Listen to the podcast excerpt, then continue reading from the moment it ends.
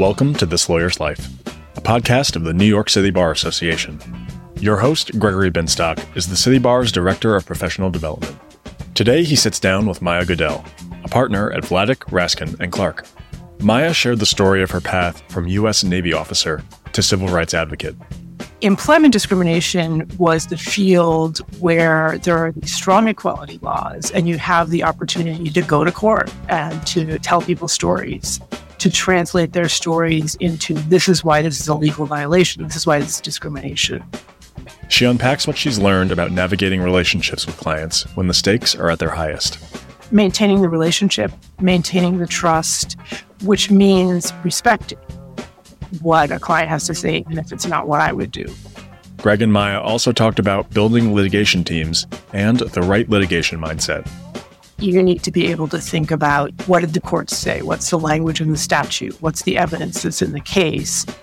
Opinions expressed are those of the speakers, and not necessarily of the city bar. Here's Gregory Binstock. Welcome to This Lawyer's Life, a professional development podcast where we talk with lawyers about seizing opportunities, learning lessons the hard way, and about what makes them tick. I'm Gregory Binstock, Director of Professional Development here at the New York City Bar Association. And today I have the pleasure to chat with Maia Goodell. Maia Goodell, you're a partner at Vladeck, Raskin and Clark PC, where you establish and lead your firm's disability rights and justice practice. You were a U.S. Navy officer and one of the first female U.S. Navy officers to serve aboard combatant ships. You created the Workplace Safety and Health Initiative at Mobilization for Justice to help low wage and immigrant workers. And you have successfully sued the MTA over its compliance with the New York City human rights law, among many other actions. And now you're here with us. Welcome, Maia. And we are so glad to have you join us. Thank you for being here. Oh, it's my pleasure. And thank you for that flattering introduction. Maia, I want to begin with the beginning of your legal career. What led you to the law? So, as you mentioned, I joined the Navy after college, and this was the 1990s. They were just integrating women onto combat ships. And that caused me to really feel drawn to questions of equality, equal status, dignity for myself, but also as I went through that five year experience, looking at how different people were affected, like enlisted women didn't have the same experience as I did as an officer, and really thinking about the multidimensional aspects of equality and how to change that in society. I did a series of informational interviews with people in all kinds of different fields. I talked with people who were in philosophy or sociology, but I came to feel like the law was really kind of where theory meets reality and you can make some change in the world. And that dovetailed with my experience in the Navy of seeing how important the structure and enforcement of rules was to kind of feeling like I had equal status. Was there an experience that crystallized for you the difference between being an enlisted person and an officer in the Navy? I did have an enlisted woman who reported to me who described her experiences first of her chain of command to the senior enlisted people that worked for her. And then they brought it to me. And I was just really struck by the fact that it was so different for her because she was junior. She felt very powerless when men were looking at her. It was sort of like she didn't have any authority to say anything to them, right? Because they're senior to her. She's below everybody on the food chain. And I think also because I came from a place where I felt just kind of more privilege in my life to be able to say like, Hey, back off. The one time that, the only time that I had any kind of a bad experience, actually, the other officers, my male colleagues, gathered around me and basically told the guy, back off, you're out of line. And it was very different for her. And that was one of the first things that started me thinking about it's not as easy as just saying this is the experience women have. And how did law school come into play as opposed to, for example, government service or other options that might have interrelated here? I really felt like it was really kind of about the rules and being able to translate people's stories into a violation of the rules, a violation of the law, to be able to do that work in a way that would have a concrete outcome was important to me as opposed to the really important work of theorizing but then kind of how, how does that end up in the world? You started your career in the private sector and then you spent almost 10 years doing public interest law and in the nonprofit world. And then you returned to firm life.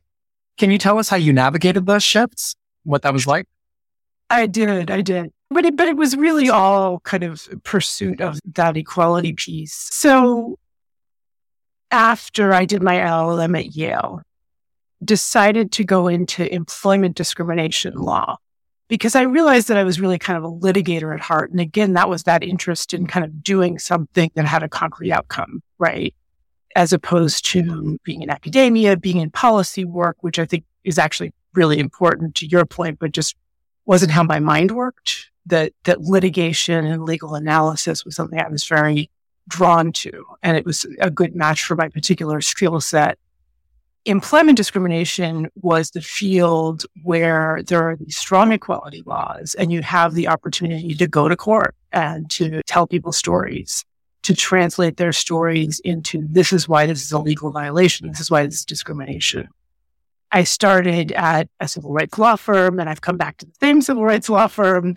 In between, I did want to explore nonprofit work and I'm really glad I did that. That was a great experience. I went to first a direct services nonprofit mobilization for justice. They do some impact work, but largely it's just the really kind of on the ground, roll up your sleeves experience of serving hundreds of clients. And I think that just gave me a lot of perspective and grounding and contact with clients that I didn't have before. And then disability rights advocates recruited me just sort of out of the blue, I was going to go back into private practice and DRA recruited me and I discovered this area and, and I had gotten interested in disability law before that for both sort of personal and professional reasons.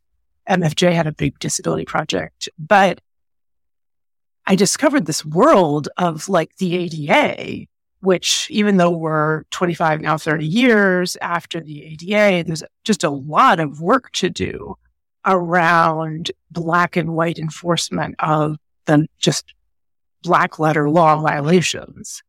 And that seemed again like a really great match for my skill set and interest in litigation. So I wanted to ask you on your firm page, you, speaking of equality, which you mentioned a few times, you include that you believe equality is a human right and that you recognize that disability equity is intertwined with racial and other forms of injustice. And I have to say that fascinated me. Can you help unpack that for our listeners? Uh, you may have seen these pictures. They've been circulating. Some people have been circulating them around the Supreme Court affirmative action case where we see three people lined up trying to look over a fence. And the, the first person is a tall person. They're standing on the ground. They can see over standing on the ground. The second person is a short person. They can't see over. They're standing on the ground. They can't see over. And the third person is sitting in a wheelchair and can't see it.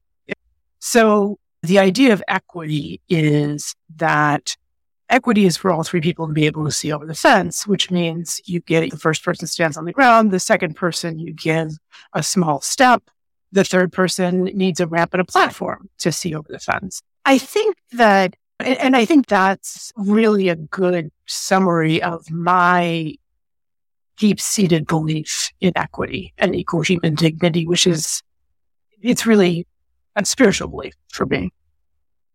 The piece of it's being intertwined with other forms of injustice, you could maybe think of as looking at that fence and saying, how did it get there? Like, why am I sitting in an office here in Midtown Manhattan on Lenape Land? Like, how did that happen? Right. And looking at our country at its founding that literally placed a dollar value on certain kinds of bodies, certain minds, certain abilities right? And tracing that through to really through to, to, to today and saying we can see in the barriers and in people's experience of the barriers, those other kinds of inequality. One of the things that really highlighted it for me was when I got to law school and I had this experience of being a, being a woman on combat ships and sort of was very familiar with those forms of inequality. I got to law school and there were all these student affinity groups that were working on really similar issues, which was trying to get a more diverse faculty in terms of the, their discipline, in terms of their scholarship. And I sort of came to realize that there are all these people that have other experiences of inequality, right? It's sort of, that it's not just me, that it doesn't just work one way or like it does for me. I wanted to ask you, how do you wake up every day with that renewed passion? How do you fill that glass every day after all these years? I do spend some time sort of consciously recharging. I do a lot of biking. I love bike riding. I love around New York City. There are so many beautiful rides you can do along the water, down to the Rockaways, Staten Island, the Palisades. I think it it does take my mind a little bit out of the everyday. You're often in nature. And of course, it's great exercise, and I usually do it with friends. Um, I do make room for spirituality because, as I say, that's kind of a grounding for me. I go to church every week, I meditate every day. Would you say a little more about what your spiritual and your meditation practices do for you? So uh, I'm a, a, practicing Episcopalian. I go to church once a week and I, I really do ground my practice and kind of the ability to avoid burnout, right? In that coming back to the bigger picture, coming back to something beyond myself. And I find like during the pandemic when I wasn't doing that, that I can kind of get burnt out or frazzled. And I, I for similar reasons, do a daily meditation practice. I'll sometimes even stop by the Episcopal Church down the block on my way into work just to, for like a five minute check in. Just, okay, big picture. Okay, we got the big picture. Now we can write the briefs. Another thing that's really important for me is to stay connected to my clients and to remember that the cases ultimately are about, they're, they're my clients' cases, not mine. And how do you share wins or losses with clients? How do you express that to them and how do you share in those? I think the key is to remember that it's the client's case in either way. So one time I, I had a really big win and I was really excited about it. And I, I let the client know, but we hadn't had a chance to connect and talk about it and really sort of for her to process it and claim the win. Uh, and meanwhile, I sort of, you know, went out and told the world. And she let me know when she talked to me. She was very kind about it, but she sort of let me know when she talked to me, like it wasn't great to see that in a public format before I had even had a chance to see it. Right. On the loss side, I think it, it's probably the standard wisdom of maintaining the relationship, uh, maintaining the trust, which means respecting what a client has to say, even if it's not what I would do. And of course, just being straight with people, managing expectations, not getting so excited about a legal theory that you don't say the what you need to say in every case to every client, which is I cannot predict what a court will do. And how do you go about handling a big loss? Like how, how do you experience those emotions, both uh, for you as a lawyer and for your clients? I think one of the most important things is not to be alone with it. I mean, I can't control that for clients. I do suggest to them, not as a legal advice, but as sort of what I've seen in my experience is that it really is good not to be alone with it and not to just be sharing it with your lawyer. That gets tricky from a privilege perspective but whatever they can do to kind of take care of themselves and get the support they need, I think is really important and to move on with their life. And this is true sort of before and after there's an outcome that as much as possible to have help people to understand that a lawsuit is not going to get you justice, no matter how good the outcome is. And therefore you need to make your life about your life and the lawsuit about the lawsuit. For myself, definitely think it's important not to be alone with it and to to have colleagues you can talk with, to have friends you can talk with to the extent that's consistent with privilege. I guess I'm surprised to hear you say that a lawsuit doesn't necessarily support justice. Tell me more about that. I think a lawsuit can be a tool in the toolbox toward a, a broader goal. But a lawsuit is going to be limited to what they're standing to challenge, to what the law does, to the outcome that you attain in that case, even in the best case scenario. And of course, there's always a risk of loss. So I think an ideal situation for a lawsuit is that you are offering a tool to a broader social change movement. And how do you communicate that to a non-legal audience, to your clients? How do you let them understand this something that they're going to have to invest in if they want to be a part of it?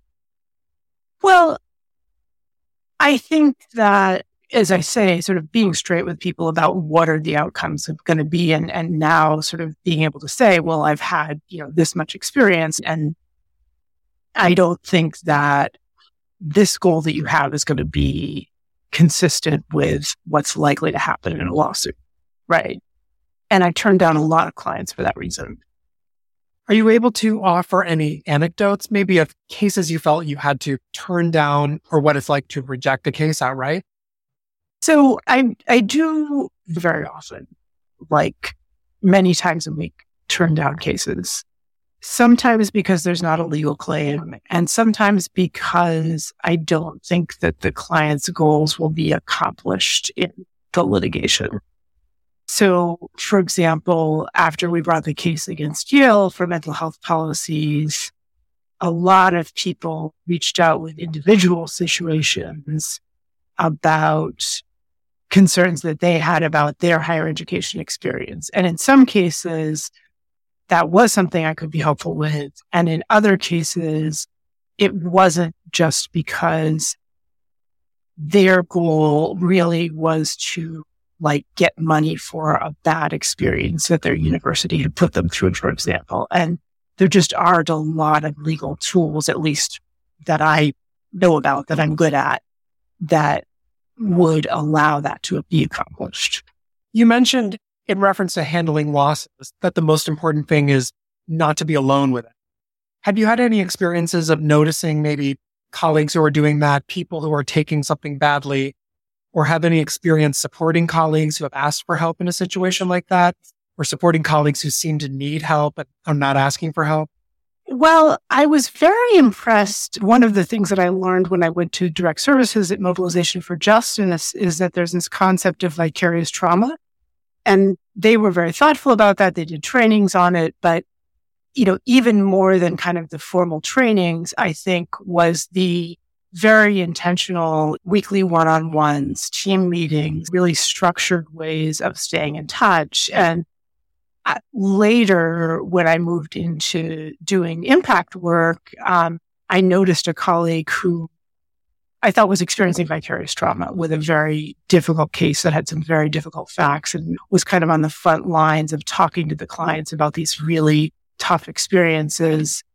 And I just said, let's just meet weekly. Let's just meet every week and just take an hour to talk over whatever it is that you're seeing, even if there's nothing that I need to do as a senior lawyer. Let's just talk through what you're seeing, what you're hearing, what you're experiencing. Shifting gears for a minute, who have been some of your most surprising mentors as far as mentorship is concerned? So I've, I've had so much great direction from so many people, but in terms of things that people might not think of, I would say my clients, right? I think that really listening to people's stories over the years in private practice, in direct services, sometimes just of the thousands and thousands of people I've spoken with about their experiences of the world or people that I've met at a legal services desk, just seeing the world through their eyes is, I, I think, really invaluable. Excellent. I think you're the first person we've had that's answered that way, but that makes sense. It, it's part of the circular nature of what we do as lawyers. Let me ask you about team building. You have been a part of large scale long scale litigations. So I'm curious about team building. When you're interviewing someone, either for a job or to be part of your team, to be part of litigation, what are you looking for? How do you approach that? What I've found works best over the years in job interviews for lawyers is to figure out how they think about legal issues. Because as I say, what I do is this kind of very specific field of litigation.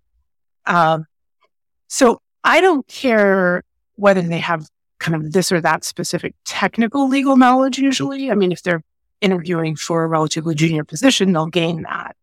But what I do want to hear and what I often ask is tell me about a recent legal issue that you've thought through. Tell me how you thought about it. Tell me what your analysis is.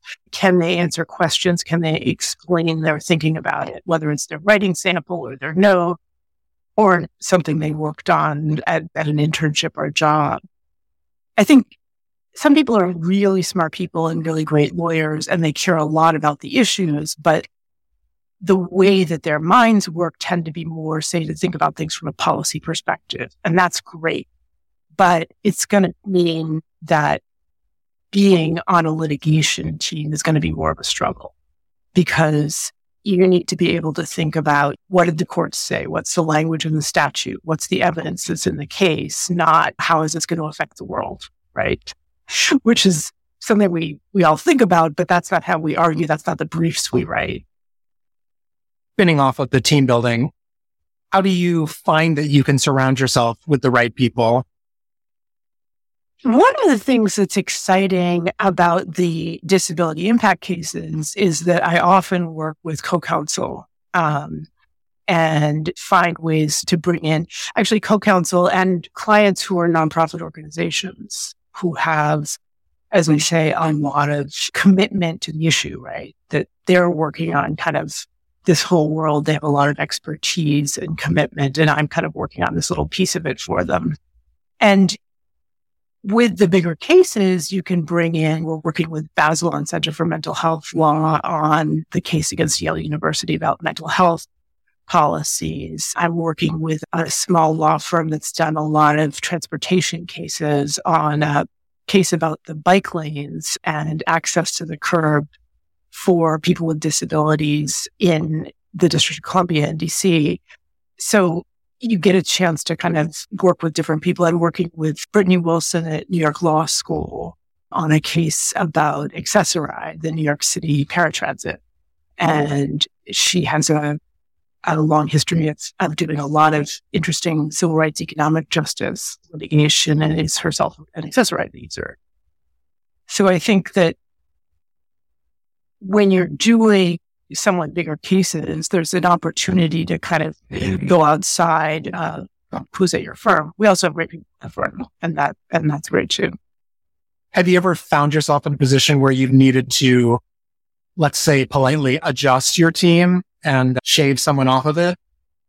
I have seen lawyers who are not cut out for litigation which is one of the reasons why I try to sort of get a sense of how people are going to think and what their qualifications are, just to do that particular very specific skill at the outset. Because I think it, it is hard when somebody is just sort of hitting a brick wall in terms of how their mind works and what courts are looking for. So we've talked about some affirmative action issues. Can I ask you just for your general reaction to this summer's Supreme Court decision? I was actually at the University of Michigan Law School when that case was being litigated, when Grutter versus Bollinger was being litigated.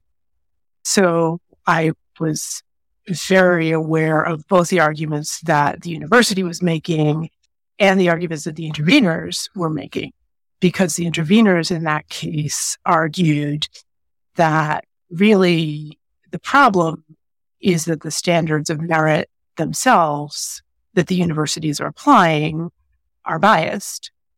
And I think if there's a silver lining to the Supreme Court's action, it is that it may force us to confront that question. Justice Sotomayor in her dissent pointed out that when the 14th Amendment was passed, they rejected language that would have said you can't make distinctions on the basis of race, right? That's sort of everybody stands on the ground. And if you can see over the fence, great. Right. Because we're, we haven't treated anybody differently. And the 14th Amendment instead requires equal protection of the laws. And I love that kind of thinking about it, which of course, how many times have I read it? But I never really thought about it in that way. Do I wish the outcome were different? Yes, but we are where we are and we're still civil rights lawyers and we're going to move forward. Is like the next fantasy case that you would love to take on? Is there some issue that you see out there that you're burning to work on? Oh, I've thought of a lot of different things. One of the things that I think is is somewhat untapped here in New York City is that the New York City human rights law, you mentioned the subway case, right? So in the case about the New York City subway system, we were able to apply the New York City human rights law to go beyond the ADA.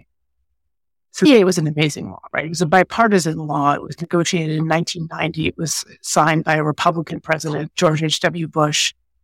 But there were a lot of compromises, right? A lot of loopholes. The New York City human rights law doesn't have that. It's broader. And so there's a chance now that we're 30 years later and some of those compromises don't make sense anymore to go back and expand the understanding where some of these loopholes, uh, either the ADA, the Fair Housing Act, which has certain loopholes for buildings that were not in residential use at the time. So all the loft conversions, for example, in New York City think that they're exempt.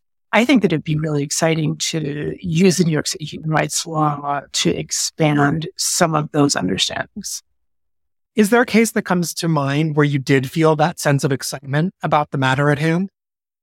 The MTA case was a really exciting experience for me. I think, especially in feeling like I was doing true community lawyering. I was standing up in front of a courtroom arguing to a judge with a packed courtroom full of people directly affected by the issue behind me. It really kind of telling their story, giving them a voice, working together. And before that, we were outside the courtroom they were the ones talking to the media and so forth. Um, so that was definitely an exciting case and probably my first experience that really felt like this is true community lawyering. The class action cases that I've worked on before were great, but they were working with just sort of a group of named plaintiffs, not necessarily a whole community, organized community. Are you able to seek out that sort of work or is it just sort of nice when a case goes that way? It's definitely something that I look for when I screen cases uh, is what is the momentum behind this? Is this one person, but then there are other people that feel other ways? What, what else has been done? What has been tried before litigation? What will go on after litigation? Uh, I wouldn't say it's, you know, all of my cases have a very strong element of outside organizing, but it's definitely something I look for. I have no special understanding of the ADA, but I jokingly will say, oh, this is an ADA violation, point something out to my friend when I see a strange stairway, a ramp that appears to me to be too steep, etc. Because they're all over New York City. And the more you look, the more strange things seem to appear. Is there sort of a pet peeve that you have when you walk around New York where you see something that drives you nuts? I think my friends get a little tired of me being like, how can this newly renovated restaurant have three stairs up to the entrance? Right, right. Yeah. And um, I, I listen to a lot of music. I go out and hear friends play and bands. And it's just astonishing how many new venues just obviously haven't even thought about disability access. And that's an, AD, an ADA violation, right? As well as a city law violation. So are you more on the, let me get very personal now. Are you more on the side of bikers or pedestrians? For me, I feel that it's a binary choice. You have to be on one side or the other. Well, I am a card carrying member of Transportation Alternatives, which is a, a, biking advocacy group. And they have a great quote, which is bikers and pedestrians are natural allies, right? So I'm bringing this case on behalf of people in Washington, D.C., who are challenging the protected bike lanes there because the particular way that they're going in is blocking access to the curb for people that get around the city in other ways. And that's to go back to the issue of how does that intersect with other forms of injustice? The studies show that the bikers are whiter, wealthier, and younger. And the people who are commuting or getting around by bus, by car, in ways that they need to be able to get from a vehicle to the curb tend to be from the more remote areas, tend to be less wealthy, tend to be older, and tend to be African American. And close to 50% of the population in the District of Columbia is African American. 75% of the disabled population is African American. So there's really a disproportional impact. And I think a different voice in what's getting heard politically in the commitment to blast through miles and miles of bike lane without thinking about how are other people getting around. So it strikes me that perhaps lawyers have a bigger role to play in in enhancing the harmony, at least in New York City, between all the different modalities that people are using the city streets? I think that lawyers have a role to play in cases like this District of Columbia case, like the subways, where what's happening is a reflection of who has the power, who has the voice, and not what are the rights of marginalized groups to have that equal status. And because these are civil rights, the law gives us a tool to make those marginalized voices more heard than they would be in the political process. Maia Goodell, it's been so wonderful to have you. Thank you so much for chatting with us on This Lawyer's Life.